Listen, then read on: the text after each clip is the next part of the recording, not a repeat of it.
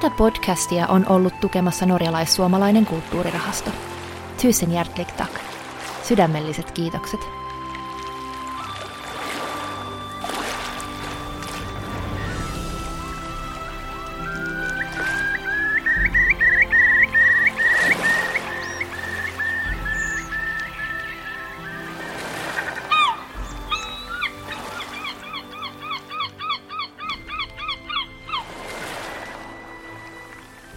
Täällä ei asu ketään ilman kututurskaa eli skreitä eli vaellusturskaa.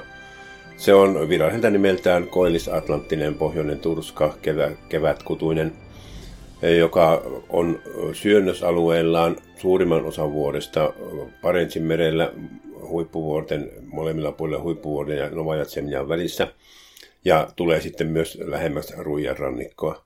Mutta kutuaikana se vaeltaa tänne, koska olosuhteet on täällä ideaaliset. Veden lämpötila ja suolapitoisuus on sopiva, että skrein mätimunat kelluvat välivedessä ja hedelmöittyvät siinä. Ja kuitenkin ilmastonmuutoksen ansiosta niin takia ää, kutualue on siirtymässä koko ajan pohjoisempaan päin. Ja jo vuosia tämä Vesterålenin rannikko on ollut kaikkein parasta aluetta ja täällä tapahtuu suurin osa sitä turskan pyynnistä. Ja meidän kuntakeskus Myyre on virallinen skrei pääkaupunki, turskan pääkaupunki. Ilman turskaahan täällä ei kukaan asuisi, niin kuin sanoin. Se on ollut tuhansia vuosia valuutta ja ruoka. Jo silloin, kun norjalaiset kauppiaat läksi Eurooppaan, niin heillä oli mukana turskaa. Sillä voi pystyä vaihtamaan kätevästi kaikkea tavaraa. Et ja ne kauppia, niillä kauppiailla en tarkoita viikinkejä, jotka oli vain pieni osa, osa siitä merenkäynnistä, joka, jota täältä tehtiin. Mm. Milloin turska sitten vaeltaa tänne Vesterålenin rannikolle? Turska tulee tänne, riippuu vuodesta, niin joulukuusta, joulukuun ja tammikuun aikoihin. Joskus jopa marraskuun lopussa ensimmäiset tulee ensimmäiset turskat, niin kuin katselijat, jotka käy katsastamassa paikkoja. Mutta yleensä se alkaa tammikuussa. Ja ne vaeltavat tänne. Ja, sil- ja siihen aikaan, turskan vaellusaikaan, keskittyy yleisin turskan pyynti siimoilla, verkoilla tai kierenuotilla. Turska tosiaan on kevään kala, mutta ennen kaikkea rakkauden kala ja sitä myöten liitetty kiinteästi ystävänpäivän viettoon täällä Norjassa. Haluatko kertoa tästä enemmän kuulijoille? Kalastajat kehitteli, kalastajien keskusjärjestö kehitteli ystävänpäivästä, niin kuin turskanpäivän, kututurskanpäivän, se on, toisaalta se ei ole ihan oikealla paikallaan, koska turska kutee vähän myöhemmin, että silloin helmikuun kuudestoista niin ei vielä, ei vielä mäti ole juoksevaa, mutta se nyt saa mennä. Sillä on saatu markkinoitua turskaa Eurooppaan jo toistakymmentä vuotta. Ää, turska on ainoa kala, vaellusturska on ainoa kala näistä isoista kaloista, meidän merikaloista, joka kutee välivedessä ja sille, että ne ovat molemmat sukupuolet ovat toisissaan kiinni. Naaras laskee mädin ja uros, uros maidin, hedelmöittää sen mädin ja ne tavallaan harrastaa seksiä siinä intiimisti toistensa kanssa ää, ää, ollen.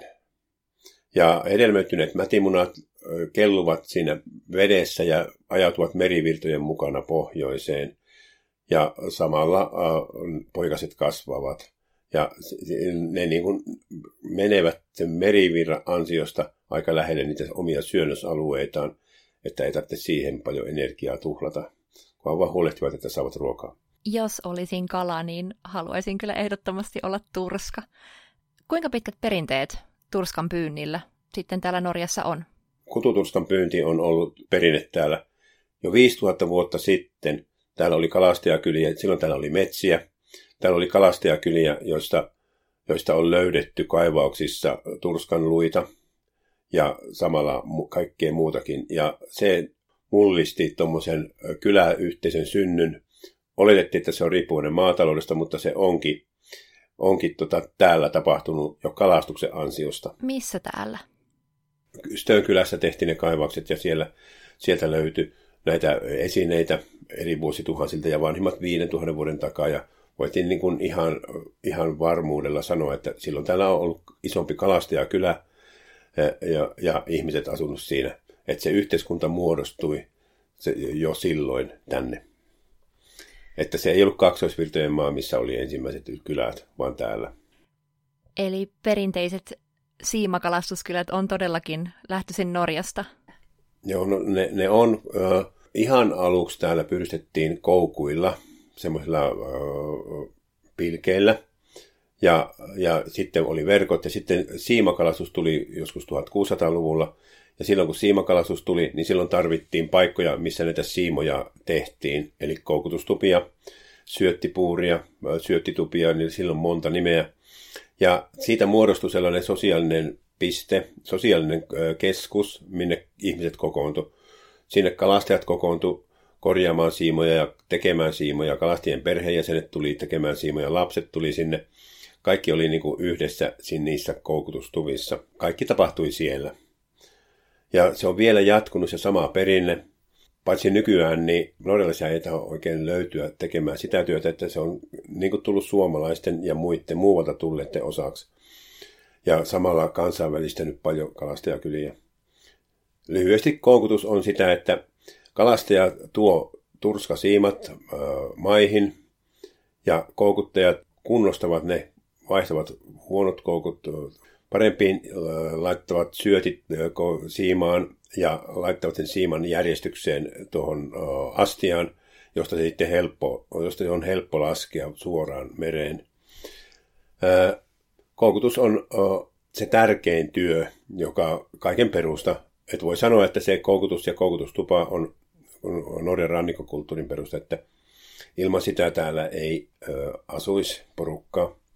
Ei olisi muuttanutkaan ilman, ilman tota, äh, turskaa ja ilman sitten myöhemmin tullutta koukutusta, siimakalastusta. Pallassiimat on jopa neljäsataa koukkusia, mutta entäs turskasiimat? Ja kauanko sulla menee, kun sä teet yhden tällaisen, koukutat tällaisen pitkän siiman? No siinä on kolme, kaksisataaviisikymmentä koukkua turskasiimassa. Mulla menee se tunti siihen yhden pöntön tekemiseen. Ne on yleensä urakkapalkkaisia töitä ja Ja jos, on, jos jaksaa seistä, jos jaksaa niin kuin asennoitua siihen ja jos hallitsee niin kuin oman mielensä, niin se onnistuu. Että se on lähinnä aivotyötä. Hirmu usein kuulee, että tässä ei tarvitse aivoja, niin se on minusta väärä, koska sen, siinä nimenomaan tarvitsee aivoja, että pystyy niin kuin irrottautumaan, irrottautumaan tuohon sellaisen flow-tilaan, että se, se luonnistuu tämä koukutus. Että se ei ole aivotonta, että joku sanoo, että aivot narikkaan ei pidä ollenkaan paikkansa. Se on just se, että sä saat, saat niinku asetettua oman mielesi siihen tilaan, että sä pärjäät siinä ja pystyt tekemään. Aivan sama kuin jossakin meditaatiossa, kun saavutat sen tietyn tason. Niin silloin se onnistuu, silloin, silloin sä oot osa sitä siimaa ja teet sitä, ja, ja, ja se, on, se tulee täysin luonnostaan. Et väkisellä tuollaisen tekeminen, niin on vaikeita. Allekirjoitan tämän täysin. Olen nimittäin itsekin päässyt kokeilemaan koukuttamista ja se todella vaatii keskittymistä, mutta kun siihen flow-tilaan pääsee, niin se on myös kyllä omalla tavallaan todella rentouttavaa. Hei, turskaa on pyydetty täällä jo kauan, kuten kerroit, ja kalaa on siten myös varastoitu eri tavoin. Miten skrei on toiminut omavaraisuuden perustana ja miten sitä on säilytty myöhempää käyttöä varten? Skrei on ollut tämän kaiken elämän perusta, se on ollut omavaraisuuden perusta ja aikanaan kun ei ollut näitä nykyisiä säilytysmenetelmiä, niin se piti saada jotenkin varastoitua ja sitten myöhemmin, myöhempää käyttöä tai myyntiä varten. Ja siinä on kaksi menetelmää, kaksi ikiaikaista menetelmää, josta toinen on norjalainen ja toinen on baskien tänne tuoma. Norjalainen menetelmä on kuivakala, jossa kalat kuivataan, kuivataan sopivissa oloissa. Silloin kun lämpötila on lähellä nollaa, vähän alle, vähän päälle, niin ne laitetaan, turskat laitetaan pareittain telineille roikkumaan niin, että aukaistu vatsa on merelle päin. Eli merituuli, sade, aurinko, kaikki ne yhdessä ja turskan nahassa olevat bakteerit tekevät sen työn. Että sitä tulee, tulee hyvää kuivakalaa, stockfish, sillä nimellä se menee joka puolelle maailmaa. Kuivakala säilyy hyvänä kaksikymmentä vuotta, kolmekymmentä vuotta, jos se on viileässä paikassa. Ja jotta kuulijoilla ei mene sekaisin suolakala ja kuivakala, niin stokkafisk on nimenomaan kuivakala, eikö niin? Kuivakala ei ole suolattu. Se on, kuivakala on, on suolaamaton kala, joka kuivatetaan telineillä. Mutta siinä on tärkeää se alkuvaihe, että silloin on just sopiva lämpötila. Jos on enempi pakkasta, solut hajoavat. Jos on lämpimämpää, alkaa pilaantuminen. Juuri näin. Jokainen, joka on matkaillut Pohjois-Norjassa, niin on varmasti nähnyt merenrannoilla tällaisia tasomallisia ja katedraalimallisia turskankuivaustelineitä. Ne on hyvin peripohjoisnorjalainen maamerkki. Ähm, kuinka kauan stokkafiskiä kuivataan sitten? Se on hel- helmikuusta huhtikuuhun. Ne ö, ö, laitetaan telineille. Ne saavat olla siinä kesäkuun alkuun juhannukseen. Ne otetaan pois telineiltä uivan ja tuulisen sään aikaan ja viedään varastoihin, missä ne odottavat lajittelua. Eka alkulajittelut on jo alkukesästä ja sitten loppulajittelut syksyllä. Ja sitten mikä menee Italian kauppaan, mikä Italia on tärkein alue, niin sieltä tulee omat lajittelijat, jotka vielä katsoo ne kaksikymmentä eri kategoriaan superiorista afrikkalaatuun. Afrikkalaatu on sitä, joka ei ole niin hyvää turskaa. Se on hyvää turskaa niin kuin ruokana, mutta se ei kelpaa italialaisille heidän laatuvaatimuksiensa täyttämiseksi. Kuivakala on, niin kuin sanoin, niin se, se juttu, joka on luonut Norjan, ekas Pohjois-Norjan ja myöhemmin koko Norjan. Kuivakalan kauppa Bergenin kautta Eurooppaan teki Norjasta yhtenäisen valtion, joka, joka niin kuin, harrasti vähän kolonialismia, että pohjoisista, pohjoista riistettiin ja etelä rikastui, Bergen rikastui, saksalaiset kauppiaat rikastui ja nämä kituutti täällä. Nyt sitten viime vuosin, vuosin kymmeninä, oikeastaan Venäjän kaupan alettua Napoleonin sotien aikaan, niin silloin tämä, tämä Nor- Pohjois-Norja rupesi nousemaan, kun täältä pystyttiin käymään kauppaa suoraan venäläisten kanssa, jotka olivat erittäin hyviä kauppakumppaneita. Sieltä tuli samaa, mitä aikaisemmin Euroopasta. Niin Venäjän, Venäjän kauppa nosti Pohjois-Norjan. Et siinä on monta tekijää, tällaista mielenkiintoista yksityiskohtaa, jotka edesauttoi siihen, että täällä pärjättiin. Tästä aiheesta voisi todellakin puhua vaikka kuinka paljon enemmän. Mutta hei Lauri, mitä kaikkea muuta kalaa norjalaiset syö kuin kuivattua stokkafiskiä? Norjalaisilla on perinteinä syödä, syödä tuota lipeäkalaa, mutta muuten vähemmän kuivakalaa. Siltään syötynä se on ollut erittäin tärkeä. Et siinä pitää tehdä ekaksi niinku semmoinen obankefisk, tarkoittaa hakkaamista, jolloin puun nuijalla paukutetaan sitä kalaa niin, että siitä lähtee sopivaa suikaleita, ja se on tosi hyvä, hyvä välipala. Jos on kalassa, niin siitä syö muutaman suikalle, niin kyllä pärjää. Ja sitten nykyaikana, kun niin elämyksiä halutaan, niin retkeillessä ja muussa. Mutta aikaisemminhan ei ollut tällaista elämysmatkailua, niin se oli aina, tö, aina oltiin töissä, taikka sitten levättiin. Niin tämä oli tosi hyvä eväs työhön. Erittäin hyvä retkieväs. Ja kepeä, ei paina. Toinen kala, kalan säilytänmuoto kuivamisen lisäksi on suolakuivattu.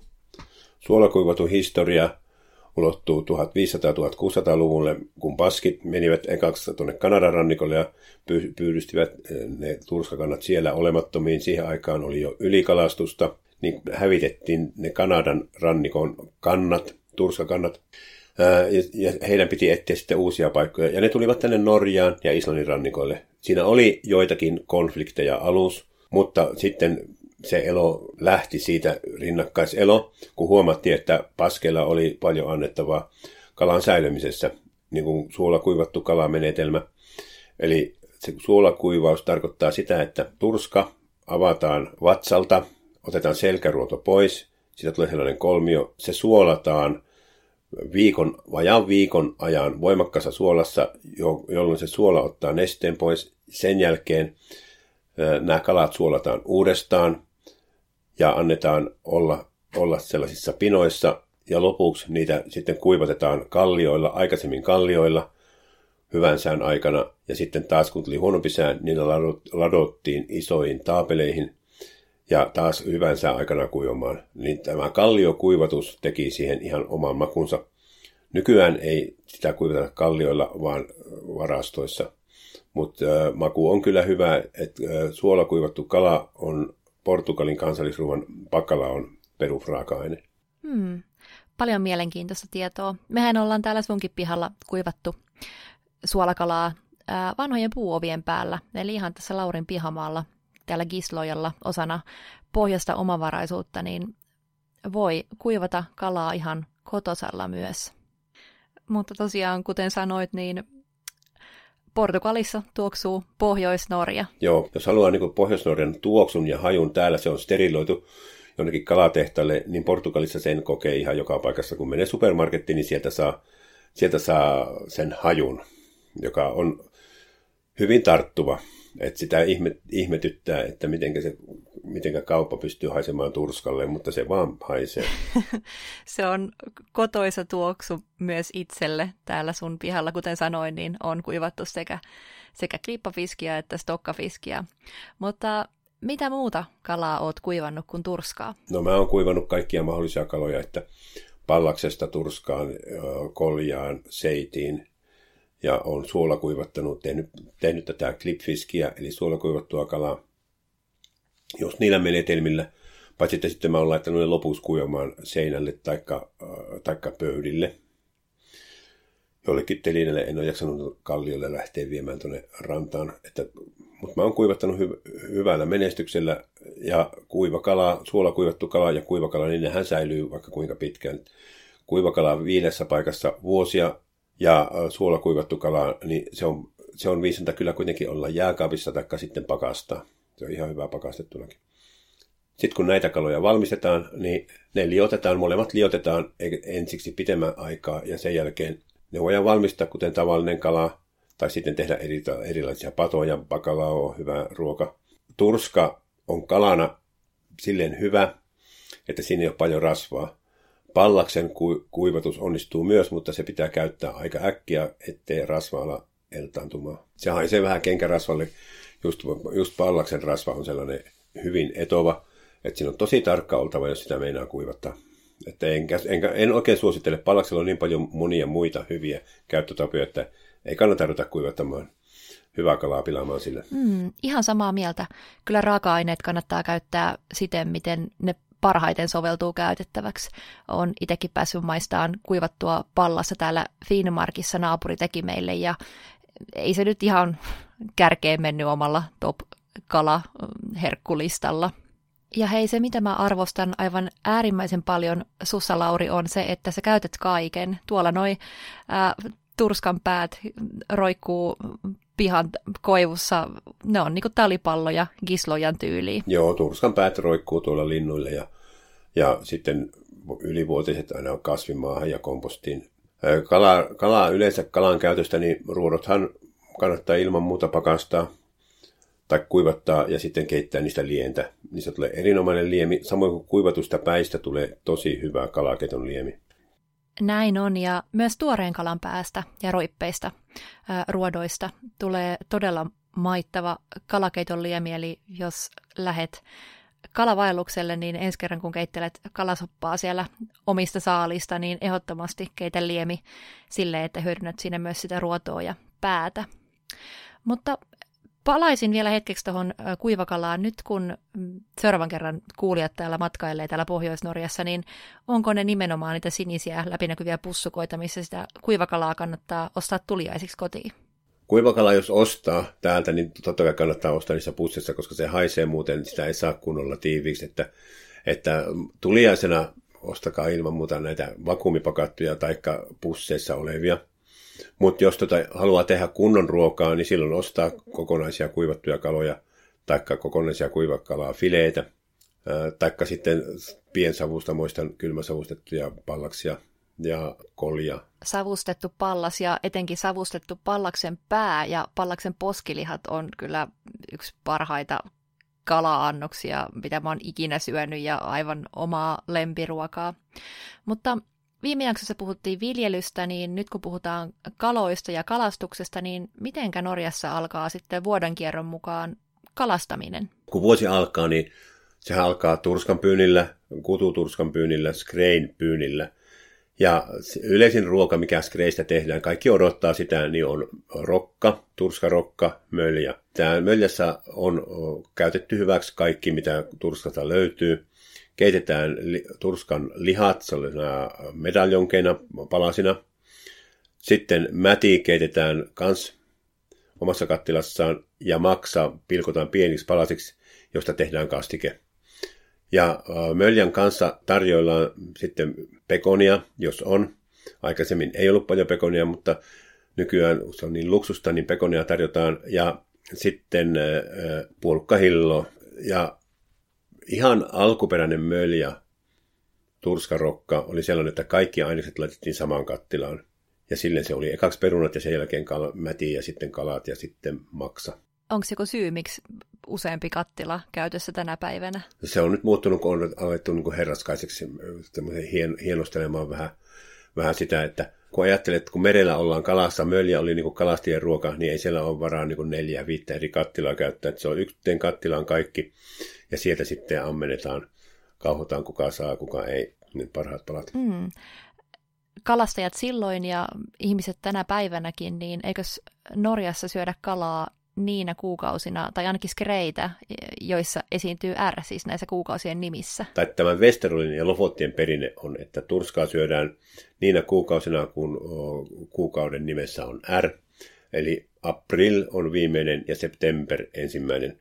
Kesäkuukausina ei syödä turskaa, silloin täällä ei esiinny tätä skreitä, vaan paikallista vuonoturskaa. Ja Ja niin kuin luulon mukaan se ei ole niin hyvä, vaikka kyllähän se on ihan aivan yhtä hyvää kalaa, jos se verestetään hyvin ja valmistellaan hyvin. Muistan, kuinka yksikin juhannus tehtiin rantaturskasta, turskasoppaa, ja ihan hyvää sekin oli. Mitä kaikkea lajeja onkaan sitten? Turskakantoja on erilaisia, että on tämä vaellusturska skrei.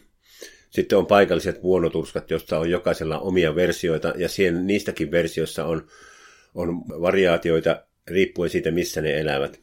Eli kaikkein matalimmassa ja levämetsikössä elävät turskat ovat niin sanottuja leväturskia, taaretorsk, jotka voivat olla väriltään keltaisia tai jopa hyvin punaisia. Maussahan ei ole mitään vikaa, jos vaan niissä ei ole loisia. Joissakin leväturskissa on loisia, johtuen siitä, että täällä on paljon, paljon tota lokkeja lähellä rantaa ja kalatehtaita, mistä mistä tota kalajätteitä aikaisemmin meni vielä mereen, niin se niin kuin lisää sitä loisten esiintymistä. Että kun, kun katsoo fileen, niin onko siinä loista vai ei, niin sen näkee. Toisaalta se ei ole mitenkään vaarallinen, se ei ole, siinä ei ole mitään vaaraa, se ei ole, se ei ole haitallinen, se on esteettinen kysymys, nuo kalanloiset. Vasta merestä jokeen nousseessa kirkkaassa lohessa on pinnalla aina loisia, ja täällä kun rautua pilkitään Finnmarkissa, niin monilla kaloilla, yksilöillä on ilmarakossa loisia, ne ei haittaa yhtään mitään. Ähm, turskassahan ne ei ole pinnalla, nehän on lihassa, eikö niin? Turskaloiset on siellä lihaksissa tai vatsaontelossa, ja se näkyy lihaksissa, se näkyy semmoisena valkeana. Ja kun kaupallisesti jalostetaan turskaa, tehdään fileitä, turskaa tai koljaa tai seitiä, niin se fileen valaistaan valoa pöydällä, jolloin näkyy kaikki ne loiset. Ne on helppo ottaa veitellä pois. Mutta niin kuin sanoin, että loista on turha niin kuin pelätä silleen. Monissa rauduissa ja taimenissa on loisia, ja ne ovat suolistossa, mutta eivät lihassa. Jes, älkää siis turhaa pelätkö loisia näissä kaloissa. Mitenkäs sitten skrein jälkeen? Mitä Norjassa kalastetaan? Kututurskakaus on alkutalvi. Pääsiäisen jälkeen kalastajat alkavat pyytämään, ovat perinteisesti alkaneet pyytämään koljaa. Kolja on pienin turskakaloista ja hyvin vaalea lihainen. Se on erinomainen fish and chips ruokalajiin. Mutta Norjassa, Pohjois-Norjassa on perinne käyttää koljaa ainoastaan kalakakkuihin ja kalapulliin. Täällä ei ole, ei ole samanlaista perinnettä kuin Islannissa, missä kolja on niin kuin yleisin kalaa keittiössä. Ja se on aika jännä juttu, koska ihmiset muutti Islantiin täältä. Niin siellä, siellä se, se ruokakulttuuri muuttui toiseen suuntaan. Ja nyt siellä on kolja, kolja se keittiön ykköskalaa. No, löytyykö kolja Gislojan kahvila aamutähden keittiöstä ruokalistalta? Itsehän siis tiedän tähän vastauksen kyllä. Minä syön koljaa kyllä paistettuna ja keitettynäkin ja kalakakkuihin, mutta tämä norjalainen kalakakkusysteemi on nerokas. Jos sen tekee oikeaoppisesti, niin siinähän ei käytetä mitään muuta, muuta raaka-ainetta kuin kalaa ja kolme prosenttia on sitten muuta. Jos ei lasketa noita vesiä, ettei muuta sellaista, mutta niin kuin oikeasta raaka-aineesta kolme prosenttia on muuta, ja se muu on perunajauhoja, suolaa ja mausteita, joka on useimmiten muskotti. Eli kunnon kalakakku tehdään sille, että keitetään ruodoista ja nahasta ja päästä liemi, survotaan se tosi hyvin, muusataan niin, että kaikki maku lähtee. Siitä tulee semmoista kiinneainetta tavallaan liivatteen tapasta. Ja tämä nesteen annetaan jäähtyä, siilataan ja annetaan jäähtyä. Sen jälkeen kalaa fileoidaan. Kala saa olla kaksi kolme päivää vanhaa, että se on aloittanut pienen hajoamisprosessin, jolloin siitä tulee paras makuinen kalakakku. Ja äh, tämä kalafile jauhetaan. Sauvasekotin on ihan hyvä, niin ei tarvitse mitään myllyjä. Sauvasekottimilla saa jo sellaisen ison annoksen tehtyä, että jauhetaan tämä kalaliha, muussataan se. Siihen laitetaan äh, mukaan muskottia ja äh, neljäsataa grammaa kohdi. Voi, voi lait- sanoa niin, että sata grammaa kalaa ja ruokalusikallinen perunajauhoja. Eli neljä, neljäsataa grammaa kohdi esimerkiksi neljä ruokalusikallista perunajauhoja, vähän suolaa, pippuria ja just muskottia.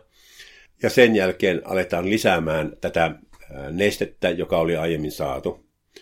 Niin lisätään nestettä ja muusataan koko ajan sitä taikinaa, niin että saadaan lopulta sellainen ö, vähän hyllyvä, ö, sopivan ja paksuinen taikina.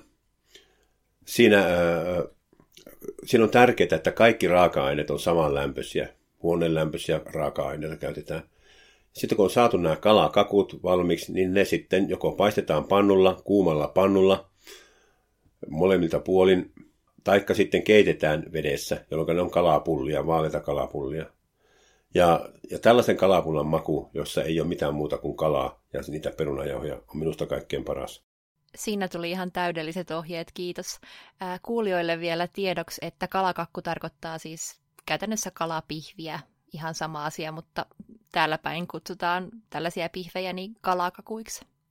Hei, ää, sinipallas. Sehän tulee sitten seuraavana, eikö niin? Sinipallas on vaativa kalastettava, ja sen kalastuksessa ei ole perinteitä kuin jonkun reilun sadan vuoden päähän, koska sinipallas elää kuusisataa metrissä ja siitä syvemmälle, ja äh, vaatii aivan erityistä taitoa pyydystää niitä siimoilla.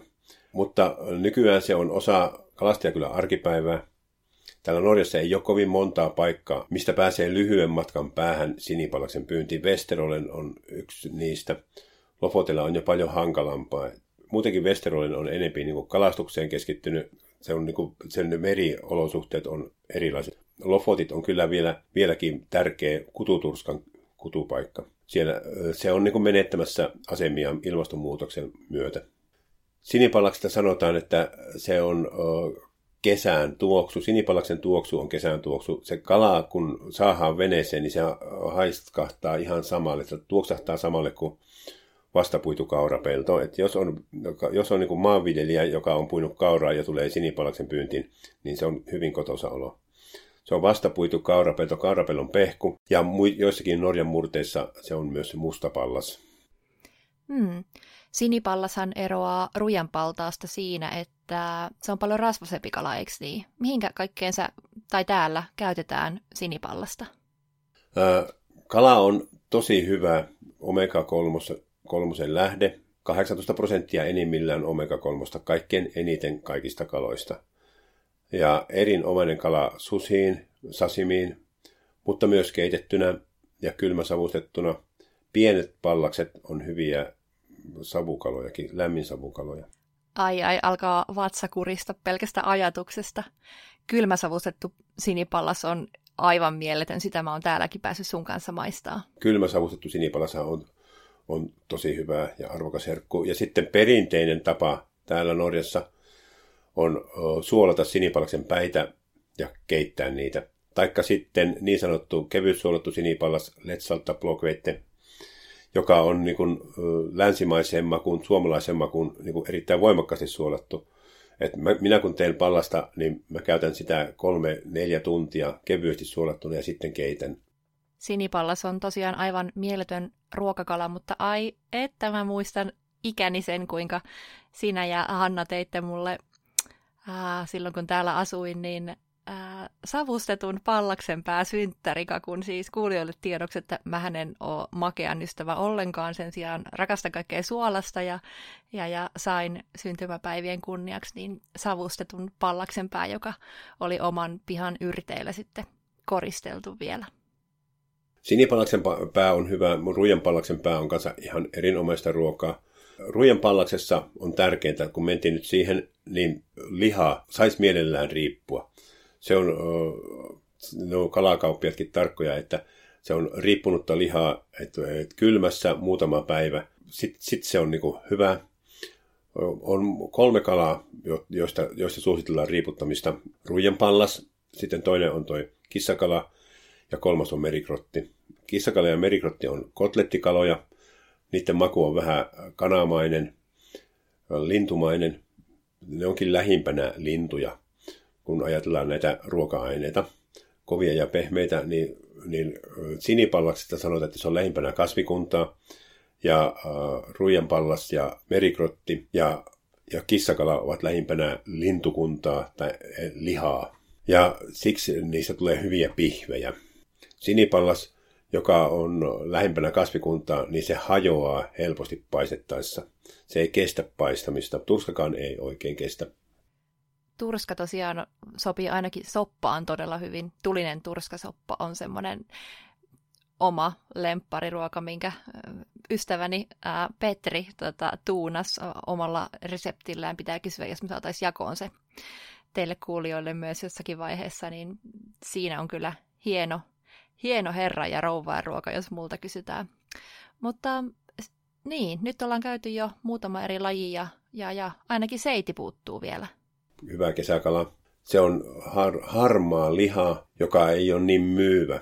Et sitä on myyty Suomeen. Suomihan perusti kouluruokailun kala-aterian pelkästään seitiin parinkymmenen vuoden ajan. Ja silloin, tota, silloin äh, kehiteltiin yhteistyömuotoja, niin kuin Norfin SEI-yhteisyritys, jolloin sen, jonka tarkoituksena oli vain varmistaa Suomen valti, valtion ravitsemuskeskukselle seitin saanti. Ja se oli hyvin, hyvin tota, sellainen hieno ketju, kun kesällä saatiin Pohjois-Norjan, täällähän ei ole niin paljon ollut seitikalastusta kesällä, mutta Pohjois-Norjan kalatehtaille filetyöntekijöitä Suomesta, jotka sitten fileoille seitit omaksi ravinnokseen valtion ravitsemuskeskuksessa ja koulussa nautittaviksi. Tästäkö sitten alkoi suomalaisten joukkotuleminen Norjan kalatehtaille töihin? No se, kyllä, kyllä, sinne, se, kyllä just sinne pohjoiseen seitin ansiosta ja koljan, mutta seiti oli tosi tärkeä, koska seitin pyyntisesonkin ajoittuu suomalaisten lomien aikaan. Turska, turska tehtaalle, turskan fileointiin, koljan fileointiin tarvitaan ihmisiä talvella, mutta ke, Mutta kalatehtaat olivat erittäin suosittuja kesätyöpaikkoja. Ei varmaan ole ketään, joka siihen aikaan oli, siihen aikaan ei oli koulussa tai opiskelija, joka ei tuntisi jotain, joka oli, olisi ollut kalatehtaalla. Pohjois-Norjan kalatehtaalla tosiaan monet suomalaiset viettäneet kesälomiaan kesätöissä. Itsekin tiedän monta minua vanhempaa, jotka on, on olleet täällä tekemässä hommia ja fileoimassa ja perkaamassa ja lajittelemassa ja mitä kaikkea. Mutta tota, äh, tähän väliin haluan kysyä, että entäs makrilli? Joo, makrilli, makrilli ei kuulu niin kuin Pohjois-Norjan kalaruokaan, se ei ole perinteisesti kuulunut. Sille, siihen ei ole perinteitä, mutta sitä niin kuin on jo täällä, se on muuttunut, sen, se on lisääntynyt täällä. Ja makrillia on käytetty kyllä ihan iät ja ajat äh, syöttikalana. Pitkän siiman syöttikalana. Se on ollut hyvä, varsinkin sinipallaksen pyynnissä. Mutta näistä väliveden kaloista, pelagisista kaloista, niin täällä on pyydystetty silliä. Silli on ollut tosi tärkeä. Tosin sillilaivat oli useammat tuolta etelästä, Bergenin luota on jonkun verran täälläkin, mutta täällä oli paljon sillin vastaanottoja. Ja silli on kuulunut niin kuin arkiruokavalioon. Sitähän on helppo pyydystää sitten, sitten se, ö, omiksi tarpeiksi. Ö, nämä kalastajaviljelijäperheet, niin heillä oli sen verran silliverkkoja, että saivat sen oman sillisä suolattua. Et silliä käytettiin suolasillinä, mutta sitä käytettiin myös öö, tuommoisena sesonkiruokana, että keitettiin perunat ja sillit siihen päälle kiehumaan. Ja se oli hyvää ruokaa. Se, se kuului, niin kuin pohjoisnorjalainen öö, sanonta on, onkin, että kalastajan sanonta on, että kalaa syödään viitenä päivänä viikossa ja silliä lauantaina ja lihaa sunnuntaina. Oi voi. Kalastajilla on paljon tapoja. Onko jotain muita, mitä haluat kertoa meille? Minun kippari, ensimmäinen kippari Lars, hänellä oli hyvin selkeät ohjeet, että turska keitetään, seiti paistetaan ja koljasta tehdään kalapullia. Kesällä seiti keitetään. Se oli hänen niin kuin sellainen ohje. Ihmiset on aika perinteisiä, konservatiivisia, uusia ruokalajeja ei kovin mielellään kokeilla. Pitäydytään niissä vanhoissa. Toisaalta se on hyvä, mutta toisaalta, toisaalta niin kuin soisi, että huomattaisiin näiden mahdollisuudet. Niin kuin, uh, sellaiset kalat, joita ei ole aikoinaan pyydystetty, jotka on käsitetty, ne, on, niin kuin, ne ei ole oikeita kaloja, ne on y-fisk. Ja siinä on ihan sellainen perinne, että kun kalat luotiin, niin Jumala loi sellaiset syötävät kalat ja Jumala loi sitten sellaiset kalat, jotka eivät olleet niin kuin pyhiä. Ne oli pirusta lähtöisin. Ja sellaisia kaloja on, on kissakala ja äh, merikrotti. Syödäänkö niitä nykyään? Paikalliset syö aika vähän nykyään. Kissakala ja merikrottia ei, ei löydy niinku, perheiden ruokavaliosta yleensäkään, mutta ravintoloista ja kaupungissa ja etelässä kyllä syödään. Mutta niinku, tyypillistä kalastajakylän ruokaa perinnekeittokirjoista sä et löydä, löydä tota, niiden ohjeita. Ja monta kertaa oli merelläkin, että, että äh, kun niistähän sai hyvän hinnan, mutta kun ne oli niin kuin epäkaloja, niin vanhan kansan miehet, kalastajat, niin heittivät, sattuvat merikrotin heittää pois, jonka arvotehtäinen luvutettuna olisi ollut jopa tuhat kruunua. Mutta kun se oli se perinne, että se tuo huonoa onnea ja se on y-fisk, niin sitä ei oteta mukaan. Eli se, ne, niiden kulutus norjalaisten keskuudessa on ihan minimaalista vieläkin. Että kyllä se on seiti, turska ja kolja, joita käytetään tosi paljon, ja pallas, ja sinipallas, ja silli. Että nämä muut kalat on ihan, ja puna-ahven. Puna-ahven on kyllä tärkeä, se on myös perinteinen kala. Perinteinen ruoka puna-ahvenesta on letsalta yr.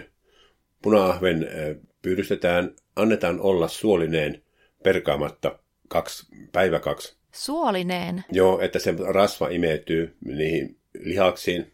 Tai he sanoivat, että rasva imeytyy lihaksiin. Ei se sitä sen kummoisemmin imeydy, mutta se on semmoinen vanha uskomus. Mutta se mureutui se liha. Ja se rasva siellä vatsaontelussa auttaa siinä mureutumisessa. Mm. Siitä kai tullut käsitystä, että se rasva imeytyy lihaksiin, koska sillä ei ole mitään tieteellistä perustetta.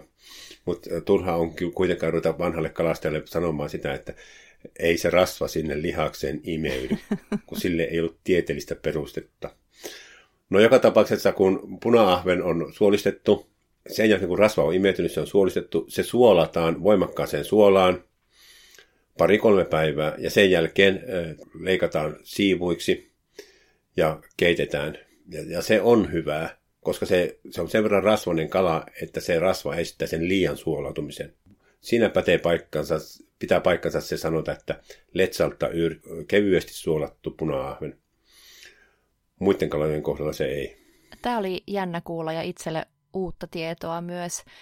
Sehän on fakta, että kala on aina parasta ruokakalana, kun se on saanut pari päivää huilata kylmässä tuoreeltaan, vaan sitten vaikka just lohta sashimiin, mutta päteekö tämä muiden kalojen kohdalla, kun esimerkiksi taimenen ja raudun, että kalan kannattaa antaa huilata jääkaapissa pari päivää ennen kuin siitä tekee ruokaa? Kyllä, no, totta kai, että se on sen lihas.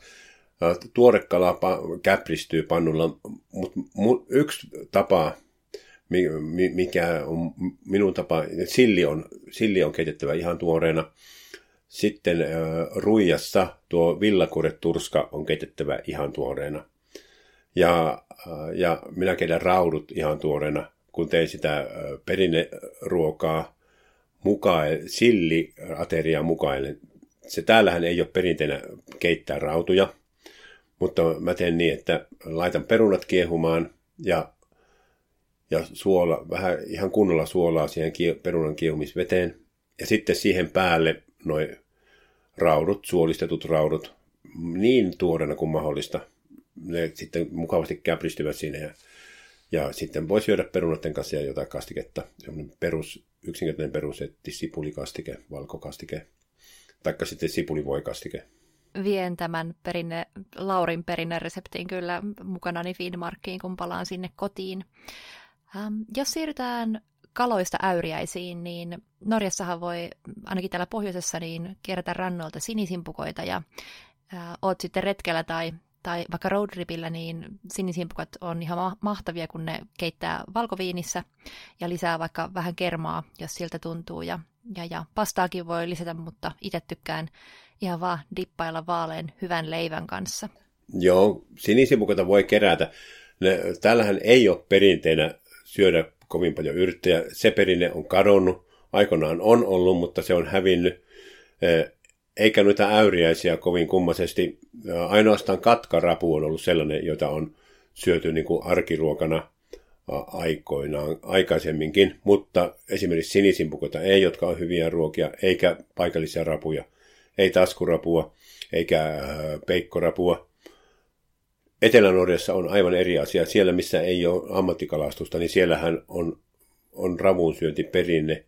Taskuravun syönti ihan perinteistä ja siellä syödään simpukoitakin ja Tanskassa paljon, ihan vanhastaan. Eli jos Etelä-Norjassa ja Pohjois-Norjassa syödään rapua, niin jääkö niin kuin Keski-Norja väliin sitten ja onko kuningasrapua sitten muualla kuin ihan pohjoisessa? Ymmärtääkseni sitä ei ainakaan täällä ole. Joo, kun, niin, no, kuningasrapu on niin nu- nuori, että jos sitä täällä olisi, niin varmasti sitä syötäisiin, koska paikalliset kalastajat, jotka käyvät rapua kalastamassa tuolla, niin nehän tuo sitä ja syö, ja se on ihan, että se on niin kuin silleen hyväksytty. Mutta nämä, tämä taskurapu on niin kuin etelän, etelän ihmisten ruoka, söringer, syö, ne syö vaan taskurapua. Ja peikkorapu on aika lailla tuntematon. No siinä on kuitenkin ihan hyvästi syömistä, että se on se ilman muuta sitä kannattaisi pyytää ja syödä. Ja omavaraisruokavalioon siitä tulee hyvä. Samoin rantataskurapua on helppo pyydystää, vaikka kerätä tuolta rannoilta, laskuisin rannoilta mm-hmm. levien alta ja tehdä niistä keitto. Niin mieletön, hy, mielettömän hyvä liemi tulee, kunhan vaan on sellainen paikka, missä ei ole paljon viemäreitä, jotka, tulee, jotka laskee. Sama kuin sinisipukan keräämisessä on tärkeää, että ei ole, ei ole lähellä asutusta eikä viemäreitä. Ja just katsoo simpukka, ää, vara, simpukka sivuilta, koska on sellainen aika, että niihin ei muodostu mitään levämyrkkyjä. Merisiili ei kuitenkaan kuulu täällä niin kuin perinteiseen, jos ollenkaan ruokavalioon. Mistä se johtuu? Se on, se on helppo poimia ainoastaan, jos laskuvesi on äärimmäisen alhaalla. Muuten sinne pitäisi sukeltaa taikka haavilla tonkia ja muuta. Ja, ja se on, kyllä se on niin kuin näiden sukellusharrastajien keskuudessa, niin jotkut tekee sillä tiliäkin, kun myyvät niitä ravintoloille, mutta ei se ole vielä ravintolaruokanakaan täällä Norjassa oikein yleistynyt. Jo, jo, jostain syystä se maku ei niin kuin ole täällä hyväksytty. Et enempi käytetään ihan tavallisia leviä, erilaisia leväjuttuja kuin merisiiliä. Ensimmäisessä jaksossa puhuttiinkin siitä, että merilevää voidaan käyttää peltojen lannoittamiseen, mutta mitenkä sitä voidaan sitten kotikeittiössä hyödyntää? No, rakkolevää voidaan käyttää ja siitä voi tehdä esimerkiksi pikkelsiä tai sitten kuivata, kuivata noita, noita, noita, noita äh, tryffelilevää. Sitä voi kuttua suomeksi tryffelileväksi, sillä on joku monimutkainen nimi, mutta, mutta se olkoon tryffelilevä, se, se tuoksuu tryffelille, se on sellainen epifyytti, joka on toisen levän äh, rungossa, harsomainen, tumma, ja sitä voi kerätä ja kuivata, ja siitä tulee aivan tryffelin maku. Se on hyvää muun muassa, jos tekee popcornia, taikka keittoon on hyvää. Oi, ja majoneesiin kanssa. Ja majoneesiin, kaikkea, kaikkea mahdollista, että olen mä kerännyt sitä ja, ja käyttänyt. Kalaa keittoon, sitä tulee hyvää. Tai sitten jos haluaa vegekeittoa, niin sitä saa kalan makua vege, vegaaniseen keittoon. Että voisi melkein luulla, että se on kalaa liemeen tehty. Hmm, kasvaako sitä ihan kaikkialla? Vaan joissakin paikoissa se ei välttämättä, sitä ei välttämättä löydy, mutta sieltä mistä löytyy, niin voi löytyä tosi paljon. Siinä on kanssa tärkeää, että kun poimii tätä tryffelilevää, niin että ei mene minnekään, minnekään viemäreiden taajamien luokse, koska vieläkin on tällä systeemiä, missä jätevedet menee suoraan mereen ilman mitään saostuskaivoja. Kalat on eri asia, varsinkin tuommoiset taimenet ja muut, jotka liikkuvat, mutta simpukat ja, ja ravut, niin niitä ei kannata ottaa läheltä taajamaa milloinkaan. Muistakaa siis tämä, kun seuraavalla Norjan reissulla aiotte poimia sinisimpukoita tai kerätä rapuja tai yrittää löytää tätä tryffelilevää. Hei, me ollaan käyty tosi paljon hyvää asiaa läpi. Mä annan sulle, Lauri, vielä yhden puheenvuoron. Mitä haluat sanoa? Ö, kalapullat ö, on koljasta tehtyjä sesonkiruokia, jotka... jotka oikeastaan on ympärivuotisia sesonkijuttuja, mutta siinä on tärkeää, että kun sinä suolistat kalaan, niin haistelet, että onko se syönyt jotakin sellaisia pohjaeläimiä, josta tulee voimakas tuoksu ja haju. Koska sellainen, sellainen kala, sellaisessa kalassa sen maku on myös lihassa, ja sitä kutsutaan nimellä maistuu mullalle. Grünsmaak. No syksyllä alkaa, lokakuussa on juhlallinen lipeäkalakauden avaus. Lipeäkala tehdään kuivakalasta, jota on, joka on pehmennetty vedessä ja koivulipeässä. Nykyään siihen käytetään kaupasta saatavaa kaustista soodaa, mutta aikaisemmin se oli ihan puhtaasta koivusta tehty lipeä. Se lipeä niin kuin, paisuttaa kalan lihaksia ja pehmentää niitä samalla. Siinä on tarkkaan se sopiva aika. Jos liian pitkään on lipeä vesi käsittelyssä, niin silloin se muuttuu ihan geelimäiseksi. Et sen, sen oppii tekemään. Et lipeäkalan teossa niin ensiksi ö, annetaan olla juoksevan veden alla vajaa viikko. Ja sen jälkeen lipeä vedessä vajaa päivä. Sen jälkeen huuhdellaan reilu päivä. Se on sellainen ö, perinne. Sellainen hyvä nyrkkisääntö. Suomessahan lipeäkala, Norjan turskataisi lipeäkala on ollut tosi yleistä aikoinaan. Että joka talossa tehtiin itse lipeäkalaa vielä kuusikymmentä-seitsemänkymmentäluvulla. Kaupat haisi, haisi kuivalle turskalle kaupan varastot. Ja, ja siellä, silloin, tota, jos ei ollut jokea lähellä, niin silloin laitettiin, laitettiin ne kuivakalat katiskaan viikoksi kahdeksi järveen. Ja nostettiin pois, kun ne oli sopivasti tuota pehmenneet, jonka jälkeen itse koivun tuhkasta tehdystä lipeästä valmistettiin tämä liuos, jossa ne sitten liotettiin. Ja lopuksi taas huudottiin siellä samassa avannossa. Maaseudulla säilyi nämä perinteet, omavaraisperinteet Suomessakin tosi pitkään, niin kuin lipeäkalakin teko. Et vielä seitsemänkymmentäluvulla ja kahdeksankymmentäluvullakin oli vielä ihmisiä, jotka teki niitä ihan alusta loppuun. Mm.